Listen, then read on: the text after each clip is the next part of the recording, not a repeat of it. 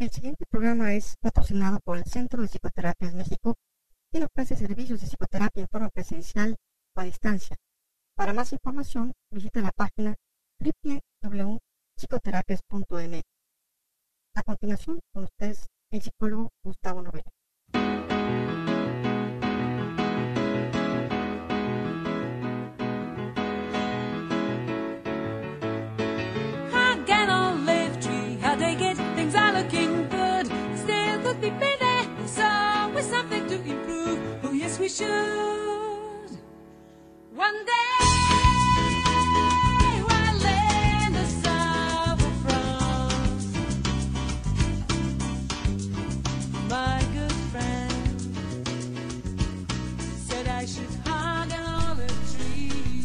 Te doy la bienvenida al episodio de Salud Mental número 17 del 22 de noviembre del 2010.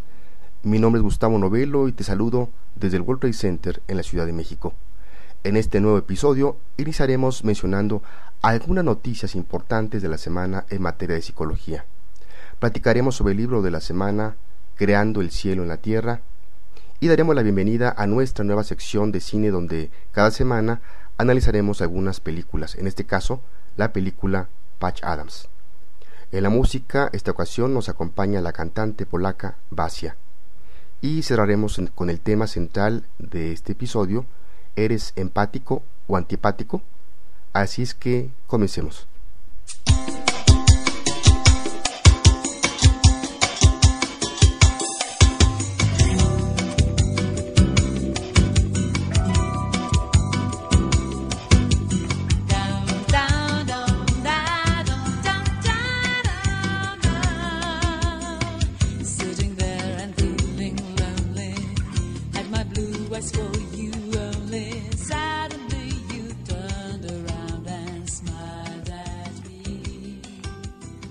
La semana del 15 al 21 de noviembre, estas son las noticias más importantes en materia de psicología.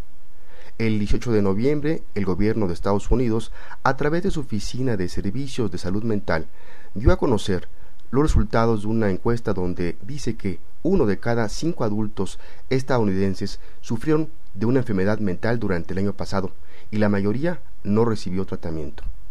Esta encuesta encontró que 45 millones de estadounidenses sufrieron algún tipo de enfermedad mental en el 2009, desde depresión hasta problemas más graves como intentos de suicidio. Menos de 4 de cada 10 recibieron tratamiento por su condición de salud mental. La encuesta encontró un fuerte vínculo entre los problemas de salud mental y el alcoholismo, así como el abuso de drogas. La enfermedad mental también era más probable entre los adultos desempleados, jóvenes y mujeres. En total, más de 8 millones ha tenido pensamientos de suicidio y un millón ha intentado llevarlos a cabo. Concluyó el informe.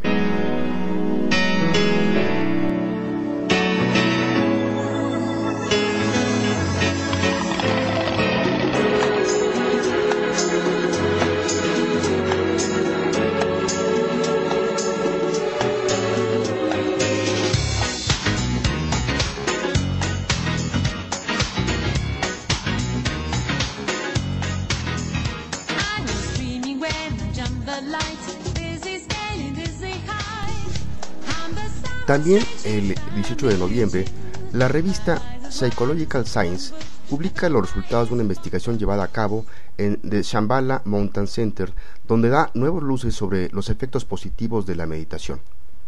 The Shambhala Mountain Center se encuentra ubicado en las montañas rocallosas en el estado de Colorado, en Estados Unidos, donde durante cuatro décadas se han impartido retiros a estudiantes comprometidos en la meditación y la yoga. A partir de febrero del 2007 se convirtió en un laboratorio científico donde el centro comenzó a albergar el proyecto de Shamada. El proyecto está ahora empezando a dar sus insights y desde los primeros informes se desprende que esta antigua práctica proporciona beneficios y está corroborando investigaciones anteriores. Entre los beneficios que está dando a conocer se encuentran mejoras en la percepción visual así como en la concentración, los científicos concluyen en este informe preliminar que la meditación no conduce directamente a la salud celular y la longevidad. En cambio, la práctica parece dar a la gente un mayor bienestar psicológico, un mayor sentido y significado y propósito de vida, que a su vez conduce a una mayor sensación de control sobre sus vidas y menos emociones negativas, y que estas mejoras conducen a los cambios bioquímicos asociados con la resistencia al envejecimiento en el nivel celular.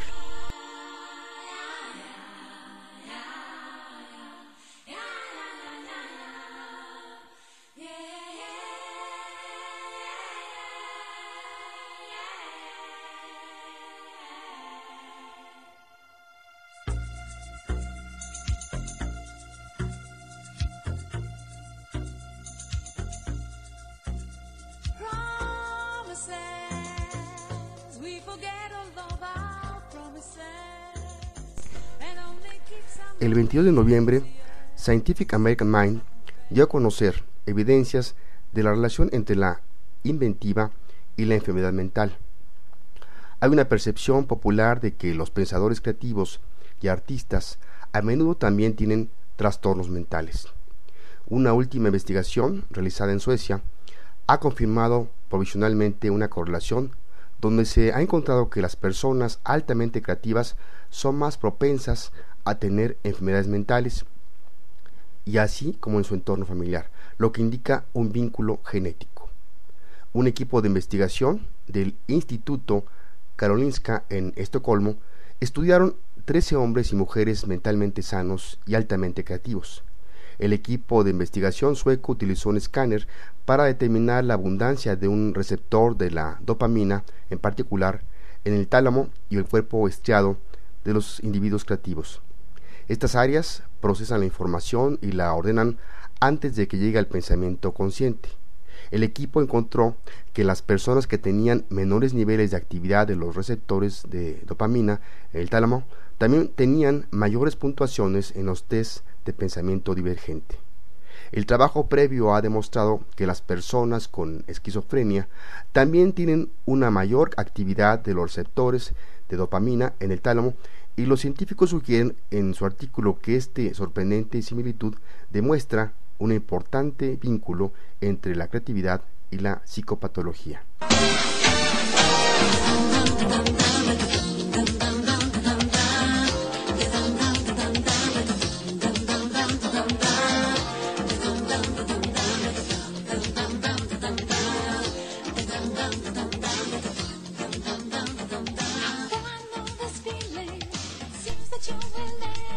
Bien, pasaremos ahora a la sección de libros. En esta ocasión hablaremos del libro Creando el cielo en la tierra, de la autora Andrea Weisner, editorial Pax.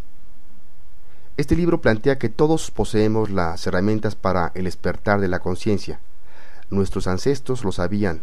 Mayas, egipcios, griegos y hebreos conocían el secreto e impartieron la sabiduría. En Creando el cielo en la tierra, la autora revela conceptos de los antiguos maestros con estilo directo y lenguaje coloquial. Ofrece una guía práctica para crear otro tipo de realidad y nos enseña que el día en que llegamos a la Tierra no es casualidad, ya que tenemos un número de lección de vida diseñado para nuestro perfeccionamiento espiritual.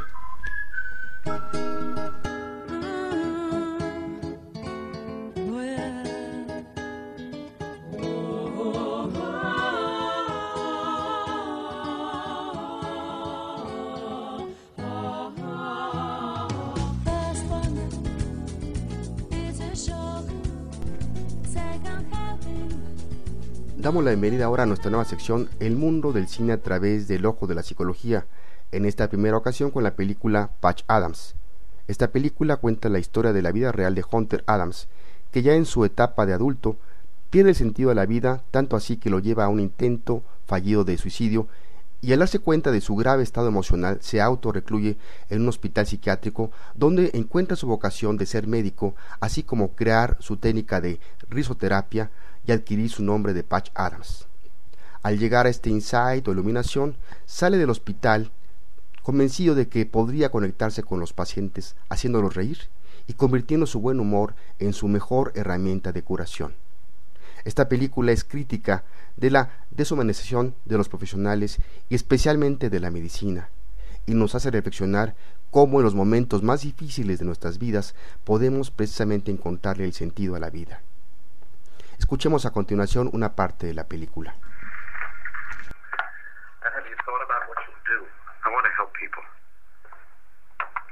Rudy. I connected to another human being. I want more of that.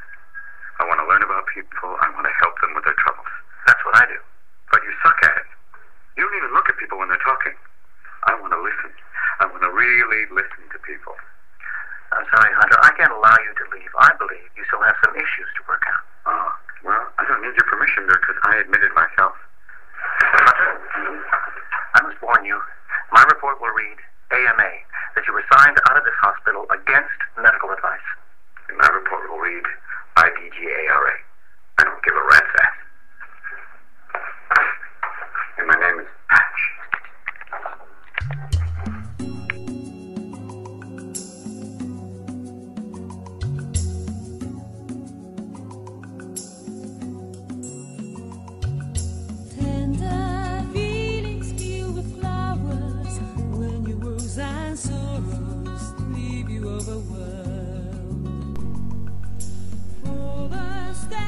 Pasaremos ahora al tema central de este episodio. ¿Eres empático o antipático? Escogí el tema de la empatía para darle continuidad y profundizar sobre esta habilidad que se puede apreciar en la película Patch Adams.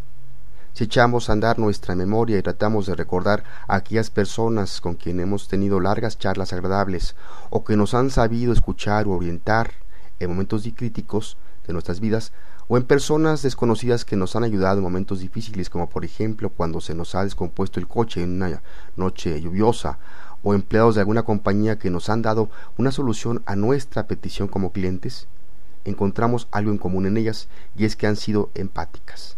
Pero ¿qué es ser empático? Podemos definir a la empatía como la habilidad para captar los sentimientos, necesidades e intereses ajenos. Se dice fácil, pero en la vida moderna, actual, en las grandes ciudades, muchos de nosotros nos hemos vuelto egoístas e insensibles. Y agradecemos cuando encontramos un oído presto a comprendernos. Percibir lo que otros sienten sin decirlo es la esencia de la empatía.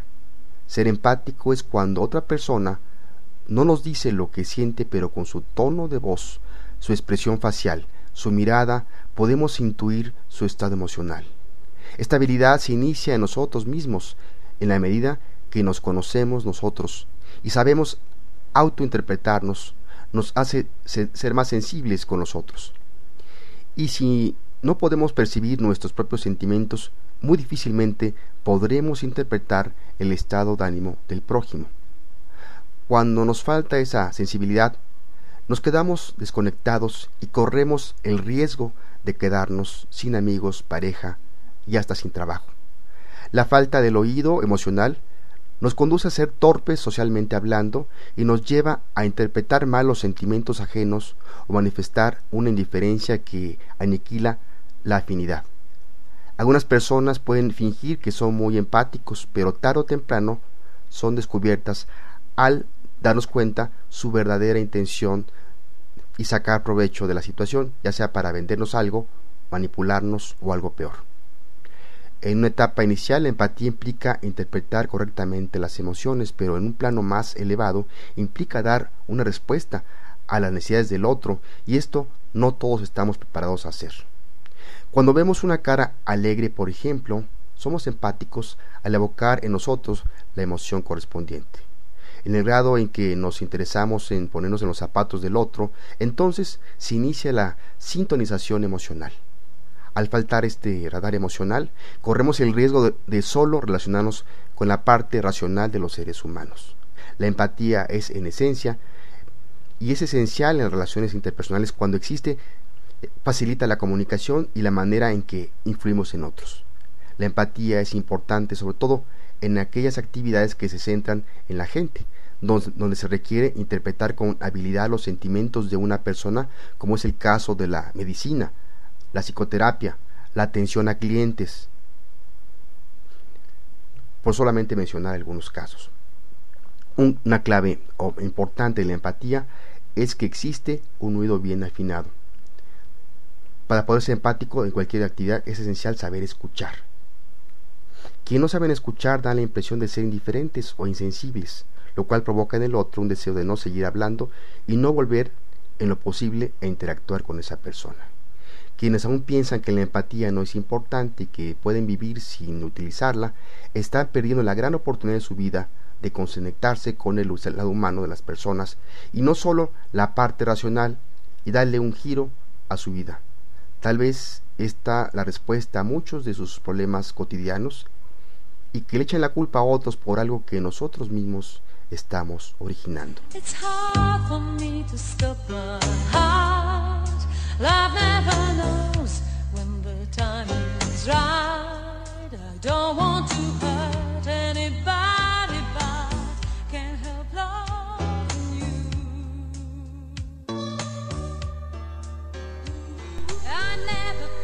Cerraremos este episodio número 16 con una canción de mi amiga Basia. Y digo mi amiga porque aunque nunca he tenido el gusto de conocerla en persona, así como muchos otros músicos que me gustan, ha tenido el tino de ser empática conmigo y ponerme de buen humor cuando he estado tal vez enojado o triste. Los dejo con esta canción titulada New Day for You, cuya letra traducida en español más o menos dice así. Hola de nuevo soy yo, quien se sienta en tus hombros, la mitad que nadie ve de una sociedad silenciosa. Estoy aquí, tu ayuda a la mano. Nunca estoy muy lejos, con una mirada clara desde donde estoy parada. Voy a estar por si me necesitas. Soy tu mano amiga. Mis palabras ya las has escuchado antes. Esto solo lo hago por amor. Hoy será un nuevo día para ti. Las estrellas han desempeñado su papel. El pasado se ha ido y está ya hecho. Ten más fe en el amor. Lo mejor está aún por venir. Los dejo entonces con mi amiga Basia. Se despide de ti, Gustavo Novelo, y que tengas una excelente semana. Hello again, it's me. Your shoulders where I sit. The nobody sees silent